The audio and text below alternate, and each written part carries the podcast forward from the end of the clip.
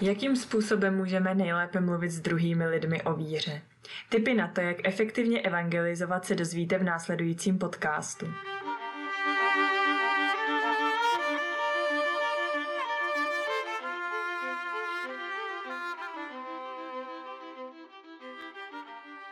Ahoj, tady Šárka z Rezortu kultury a vítám vás na podcastu Katolická apologetika.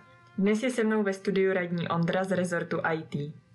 Ahoj Ondra, představil bys posluchačům, co mohou očekávat od dnešní epizody? Ahoj Šájko. Dnes bychom se chtěli bavit o tom, jakým způsobem můžeme mluvit o naší víře s ostatními lidmi.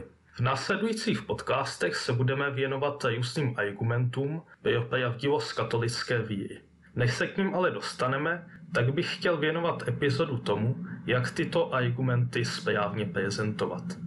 Na začátek bych chtěl zdůraznit, že zde prezentované jady samozřejmě nemohou postihnout celou problematiku evangelizace a také, že každý člověk je originální a tedy vyžaduje individuální přístup.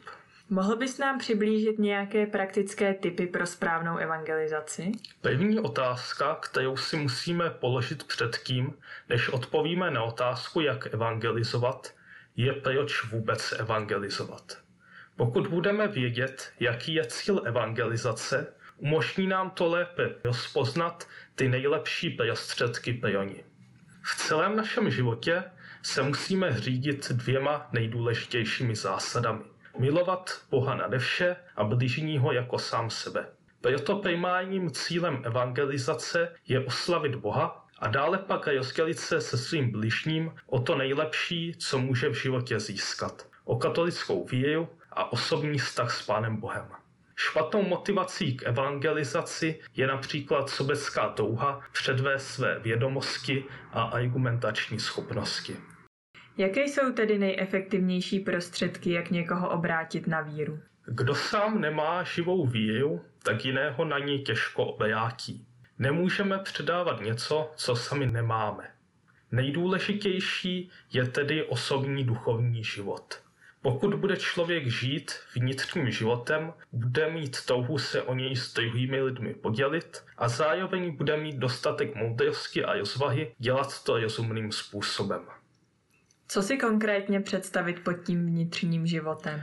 Jde o to, abychom svou víru brali vážně a nejen jako nějaký souboj pravidel, ale jako osobní vztah s Bohem v naší modlitbě, postu, vyhýbání se hříchu a konání dobrých skutků bychom měli být konzistentní a nedělat to jen, když se nám do toho chce, anebo z toho máme dobrý pocit. Jako příklad toho, co bychom třeba mohli ve svém duchovním životě dělat, je začít den ranní modlitbou, při níž obětujeme celý den Bohu a ukončit jej večerní modlitbou, při níž provedeme zpytování svědomí za uplynulý den. Dále je důležitá každodenní kontemplace, to je vnitřní modlitba neboli rozjímání. Velmi prospěšná je modlitba růžence, účast na mši svaté i ve všední den, půst a vnější i vnitřní umetvování. Podrobnějšímu úvodu do spirituality se budeme věnovat v jednom z následujících podcastů. Ale jak můžeme těmito prostředky někoho obrátit? My sami o sobě nijak, ale potom už nejednáme my, ale Bůh jedná skrze nás. Nezapomínejme, že něčí obrácení je v první řadě dílem Ducha Svatého. Člověk musí dosáhnout pravého vnitřního života a potom se stane nástrojem v božích rukou. Skrze nějž Bůh vykoná takovou vnější činnost, jakou sám chce a jaká je nejužitečnější. Je-li tomu tak, tak jaký význam potom má rozumová argumentace, respektive vnější činnost vůbec? Argumentace má význam, protože Duch Svatý může působit i skrze argumenty. A k evangelizaci nás ostatně vybízí i sám pán Ježíš v Matoušově evangeliu 28. kapitole 19. verši. Jděte ke všem národům a získávejte mi učedníky a křtěte je ve jménu Otce i Syna i Ducha Svatého. Pokud poslechneme tento jeho příkaz, povede nás to k prohloubení vztahu s Bohem. Nezapomínejme ale, že vnější činnost musí být vždy výsledkem a projevem vnitřního života. Člověk tedy nemůže dobře vykonávat vnější činnost, není-li jeho vůle spojena s boží vůlí. Na jaké věci bychom měli především pamatovat, pokud budeme s někým mluvit o víře? Je dobré pamatovat na to, že špatný životní příklad v praxi znehodnocuje sebesprávnější argumenty ve prospěch náboženství. Také je důležité si uvědomit, že argumenty jsou apelem na rozum člověka. Skutečná příčina jeho nesouhlasu se může nalézat v oblasti jeho svobodné vůle. A potom argumenty nemají příliš smysl. A také pamatujme na to, že nám nejde o to vyhrát debatu, aby všichni viděli, jak jsme chytří, ale chceme vyhrát duše, aby všichni poznali Boha. Případná konverze nevěřícího není naše trofej, ale vítězství boží milosti. Není lepší se v některých případech debatě o víře vyhnout? Máš pravdu. Nevždy bývá debata smysluplná. Někdy je účinnější mluvit s Bohem o člověku, než mluvit s člověkem o Bohu. Osobně jsem v konverzacích o světonázorově významných otázkách, o náboženství nebo politice vypozoroval čtyři typy účastníků. První typ nazývám ideologickým. Snaží se druhé přesvědčit o vlastní pravdě a naprosto si nepřipouští, že by mohl změnit svůj názor. Diskuze s takovým člověkem nemá příliš smysl. Druhý je relativistický. Existenci objektivní pravdy neuznává a proto v diskuzi logicky nebude usilovat o její nalezení. Je ochotný uznat, že máme svou pravdu, ale on má zase tu svoji. Tady se v konverzaci také daleko nedostaneme.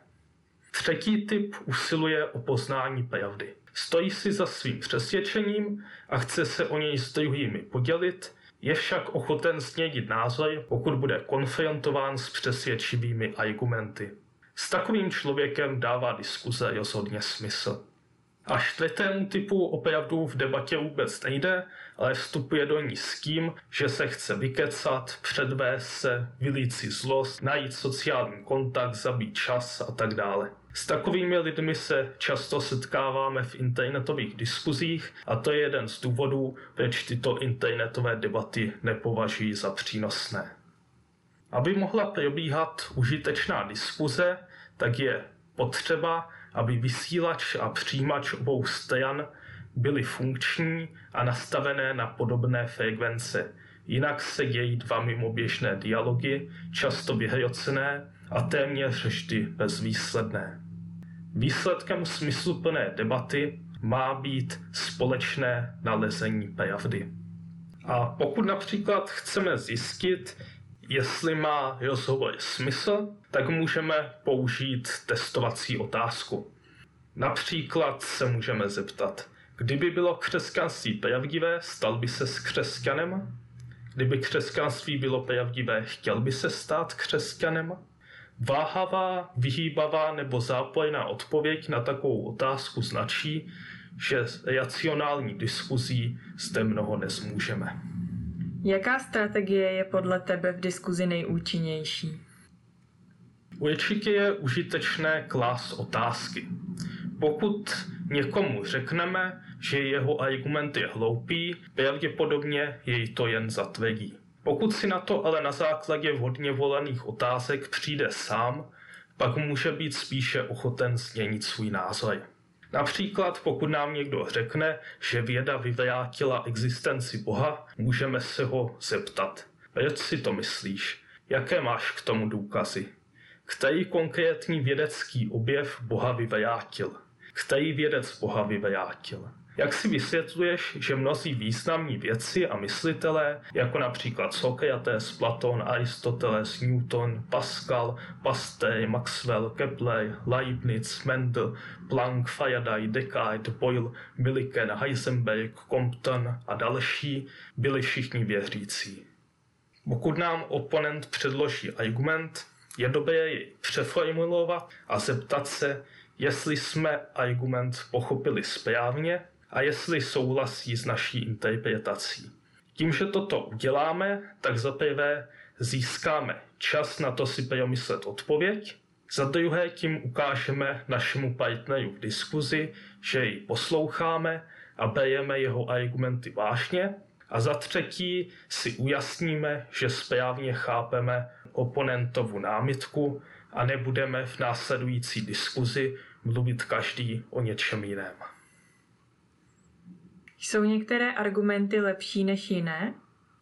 Lidé často přikládají argumentům váhu na základě subjektivní intuice nebo individuálního porozumění. Co jednomu nepřijde přesvědčivé, může přesvědčit někoho jiného. A ta efektivita argumentů závisí na mnoha faktorech, na jejich objektivní kvalitě, na tom, jak je druhý člověk pochopí, na způsobu a kontextu jejich prezentace, psychologickém profilu a osobnostních zkušenostech posluchače a mnoha dalších faktorech, včetně vzájemné interakce faktorů mezi sebou. A mnohé z těchto faktorů přitom neznáme ani nemůžeme znát a proto je těžké predikovat výsledky diskuzí. A ten hledající člověk občas potřebuje slyšet jednu konkrétní věc, která zapadne do jeho světonázoru jako klíč do zámku a my dopředu často nevíme, o co jde. Může to být poznámka, kterou sami považujeme za nedůležitou součást argumentu. Myslím si, že v debatě je důležité, aby probíhala v přátelském duchu a nedocházelo při ní k žádným osobním útokům a argumentačním faulům. To máš pravdu. Pokud je napadena něčí pevně zastávaná víra, pak oponent tento útok podvědomně vnímá jako útok na sebe samého, protože člověk obvykle vnímá svou pevně vžitou víru jako součást sebe. Potom podvědomně přebírá vedení půd sebezáchovy a s ním nelze diskutovat. Druhého tedy musíme přesvědčit, také na podvědomé úrovni, že pro něj nepředstavujeme hrozbu a proto je ke smysluplné diskuzi třeba mít přirozený cit pro situaci nebo nějaké základní znalosti psychologie. Je ještě něco, co bys v debatě doporučil? V každé diskuzi tak musíme nejprve zjistit, na čem se shodneme a z toho v diskuzi vycházet. Nemá tak například smysl argumentovat ve prospěch Kristova zmrtvých stání někomu, kdo pro své materialistické přesvědčení principiálně odmítá existenci zázraku. Tady je nejprve třeba řešit onen materialismus. A správnou diskuzi pak začínáme, že první krokem musí být perfektní a současně vzájemné pochopení argumentace. Toho dosáhneme tím, že jedna strana přednese svůj argument a druhá jej přeformuluje vlastními slovy a potom první strana koriguje to přeformulování a druhá strana je zase zopakuje. A toto opakujeme tak dlouho, dokud první strana není zcela spokojená s tím, jak druhá strana argumentu rozumí. Se namítnout, že toto může trvat půl hodiny, než uděláme jediný krok, ale odpovědí je, že je lepší udělat společně jeden krok správným směrem, než deset kroků každý na jinou stranu.